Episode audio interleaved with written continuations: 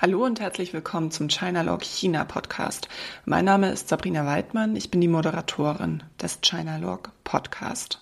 Ich habe vor einigen Tagen bzw. Wochen einen Vortrag beim Bayerischen Kreis Jugendring zum Thema China, Chance oder Risiko für die EU gehalten und habe heute mal einen Ausschnitt von diesem Vortrag mit dabei. Ähm, das ist ein Beispiel, das sich stark auch auf Osteuropa bezieht und soll einfach dazu dienen, mal so ein paar Gedankengänge bei euch auch anzuregen, um vielleicht auch in neuen Perspektiven zu denken.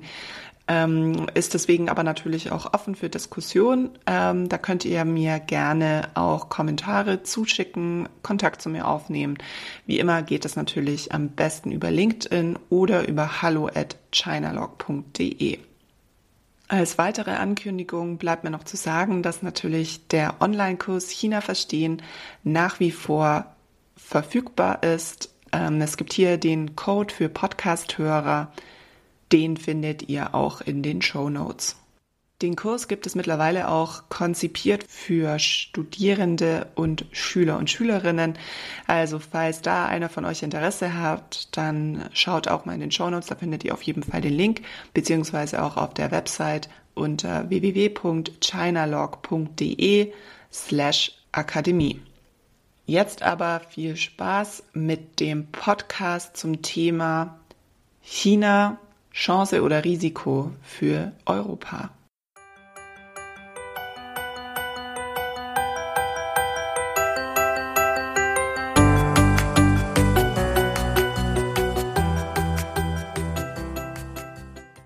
Um die Frage nach Chance oder Krise Chinas für Europa zu lösen, möchte ich Sie mitnehmen zu einem Beispiel, das das ganz gut schildert und auch mal so den Verlauf darstellt. Im August 2017, da hat die USA seinen Austritt aus dem Pariser Klimaabkommen bekannt gegeben. Anfang November 2017, also wenige Monate später, bei der UN-Klimakonferenz in Bonn, hat China das genutzt und sich selbst als teilnehmende Wirtschaftsmacht und als Klimaretter in Szene gesetzt. Hierzulande kam Chinas neue Bemühungen und die neue Verantwortung auch im Klima, in der Klimadiskussion sehr gut an und wir haben uns auch über die USA lustig gemacht, weil die so ein wichtiges Thema wie das Klima einfach an China abgetreten haben. Ende November 2017, also nur zwei Wochen später, da hat sich unsere Stimmung und Haltung gegenüber China wieder komplett gedreht. Denn China hat ein Abkommen mit osteuropäischen Ländern geschlossen, wo es insbesondere um eine Bahnstrecke zwischen Budapest und Belgrad ging, also Infrastrukturausbau. Und als kleine Erinnerung, der Gastgeber damals war Viktor Orban und der sieht es mit den europäischen Werten nicht immer ganz so eng. Und die anderen EU-Mitgliedstaaten, die prangern das auch durchaus des Öfteren an. Und China? China hat diese Risse, die da durch die Spannungen innerhalb der EU entstanden sind, ausgenutzt. Und so war China zwei Wochen vorher noch der Gute, ist China jetzt der Böse. Zumindest aus Sicht der westeuropäischen Staaten, denn die haben das nur sehr misstrauisch beäugt, dass China hier solche Abkommen mit osteuropäischen Ländern schließt. Wenn sowas passiert, dann frustriert uns das erstmal. Denn plötzlich ist da jemand, der da reindrängt in unser EU-Gefüge. Plötzlich ist da China nicht mehr 8000 Kilometer entfernt, sondern dann plötzlich nur noch 680 Kilometer. Zumindest, wenn man sich mal die Strecke München-Budapest anschaut. Wir sind so also gezwungen, eine Lösung zu finden oder zumindest einen Weg, um damit umgehen zu können. China verhält sich nicht mehr so, wie wir das gewohnt sind, wie wir das gerne möchten. Also muss man Lösungen finden, um mit diesen neuen Herausforderungen trotzdem klarzukommen. Und diese werden immer mehr und auch größer, denn die zunehmende Komplexität und Spannungen in den Beziehungen zwischen China und Europa wächst, auch mit den zunehmenden ökonomischen Abhängigkeiten. Und Ungarn ist hier jetzt nur ein Beispiel, denn China pflegt den Kreis der 16 plus 1 bereits seit 2011. 16 sind 16 osteuropäische Länder und China. Darunter selbstverständlich dann auch EU-Mitglieder. Später kam zu dieser Runde noch Griechenland hinzu, zu den 17 plus 1. Und diese Länder treffen sich seitdem auch jährlich. Mit der Finanzkrise 2008 haben viele osteuropäische Länder verstanden, wie abhängig sie von den westeuropäischen Ländern sind, allen voran Deutschland. Solange das Bruttoinlandsprodukt nach oben verlief, war das auch okay, aber 2008 änderte sich das. Im kollektiven Bewusstsein fühlte man sich erneut alleingelassen, wie nach dem Zweiten Weltkrieg, als man die osteuropäischen Länder der Sowjetunion überließ. Mit den neuen Erfahrungen in 2008 wollten sich die osteuropäischen Länder daher diversifizierter aufstellen und suchten nach einem neuen Partner. Man blickte nach Osten und China übernahm diese Rolle gerne. Anfangs war das auch sehr euphorisch. Die Hoffnungen lagen hoch, denn China hatte sich nach der Wirtschaftskrise schnell erholt und so entstanden die ersten Gesprächsrunden. China war in dieser Kooperation interessiert, um eine Brücke in den Westen zu bauen. Man sah in Osteuropa gemeinsame historische Verbundenheit auf Basis der sozialistischen Vergangenheit und des Kommunismus. Li Keqiang hatte das in seiner Rede als tiefe traditionelle Freundschaft dargestellt. Das traf in Osteuropa aber eher auf Entfremdung. Der Kommunismus zählt dort zur dunklen Vergangenheit, an die man nur sehr ungern erinnert wird. In der gleichen Rede war aber auch von fünf Kernpunkten der Kooperation die Rede. Dazu gehören Handel, Investition, Infrastrukturausbau, Steuer- und Finanzkooperation sowie der Austausch unter der Bevölkerung.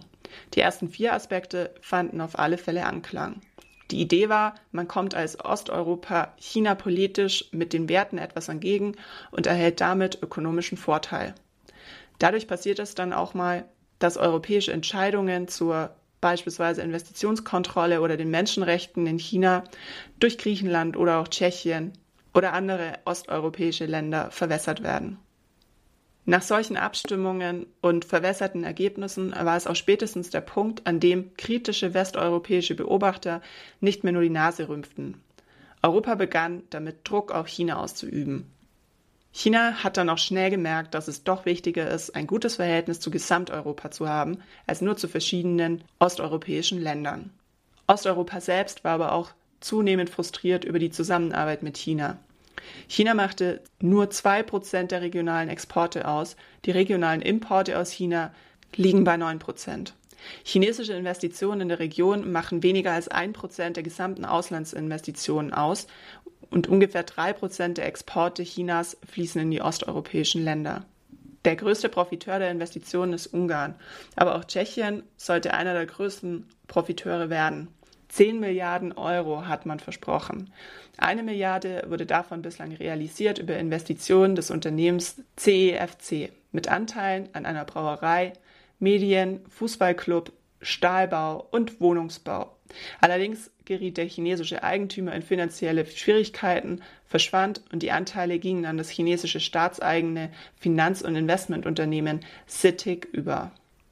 Der Unmut über die Kooperation wächst und man hofft in Tschechien, dass auch die anderen Länder von diesen schlechten Erfahrungen lernen können und künftig vorsichtiger sind. Und durchaus weiß man mit wenigen Ausnahmen Europa nur noch wieder mehr zu schätzen. Anders ist das noch bei Nicht-EU-Mitgliedern. In Montenegro, Mazedonien und Serbien sieht es noch ganz anders aus, denn dort kann China mit den günstigen Krediten aus der EU durchaus mithalten. Aber viele Länder sind jetzt enttäuscht und hatten sich das ganz anders vorgestellt. Daher hat sich der slowakische Präsident nun auch mit dem Dalai Lama getroffen. Und wir wissen, wer China erzürnen will, lädt am besten den Dalai Lama ein. Und Tschechien hat eine Warnung gegen Produkte von Huawei und ZTE ausgesprochen. Ebenfalls sehr zum Missfallen der chinesischen Regierung. Aktuell scheint der chinesische Weg nach Europa über den Osten als nicht zu erfolgreich. Wenn auch einige Politiker und allen voran Viktor Orban mit China sympathisieren. Das scheint jedoch weniger aus wirklichem Interesse zu passieren, als vielmehr um Druck auf die EU auszuüben. Auch wenn sich die Invasion Chinas in Osteuropa erstmals selbst gelöst zu haben scheint, Geld bleibt trotzdem ein gutes Lockmittel. Für Europa gilt es daher, am Ball zu bleiben. Und ganz frei nach Konfuzius könnte man sagen, sofern Konfuzius das wirklich gesagt hat, Fordere viel von dir selbst und erwarte wenig von den anderen, so wird dir viel Ärger erspart bleiben. Das war der China Log Podcast zum Thema China Chance oder Risiko für Europa. Ich hoffe, die Folge hat euch gefallen und hat euch vielleicht auch ein paar neue Impulse mitgegeben. Wenn ihr euch da tiefer reinarbeiten wollt, dann freut mich das natürlich, weil man das Thema Europa und China natürlich aus tausend verschiedenen Perspektiven und auch bezogen auf tausend verschiedene Themen analysieren kann. Insofern also heute einfach mal ein Impuls und ich freue mich, wenn ihr mehr draus macht. Wer prinzipiell mehr zu China lernen möchte, kann hier den Online-Kurs China verstehen machen. Den gibt es mittlerweile auch als Zertifikatskurs für Schülerinnen und Schüler sowie Studierende. Wenn ihr da Interesse habt, dann schaut einfach mal vorbei unter www.chinalog.de und dann in der Rubrik Akademie. Viel Spaß, bis zum nächsten Mal. Bye bye und Zeitchen.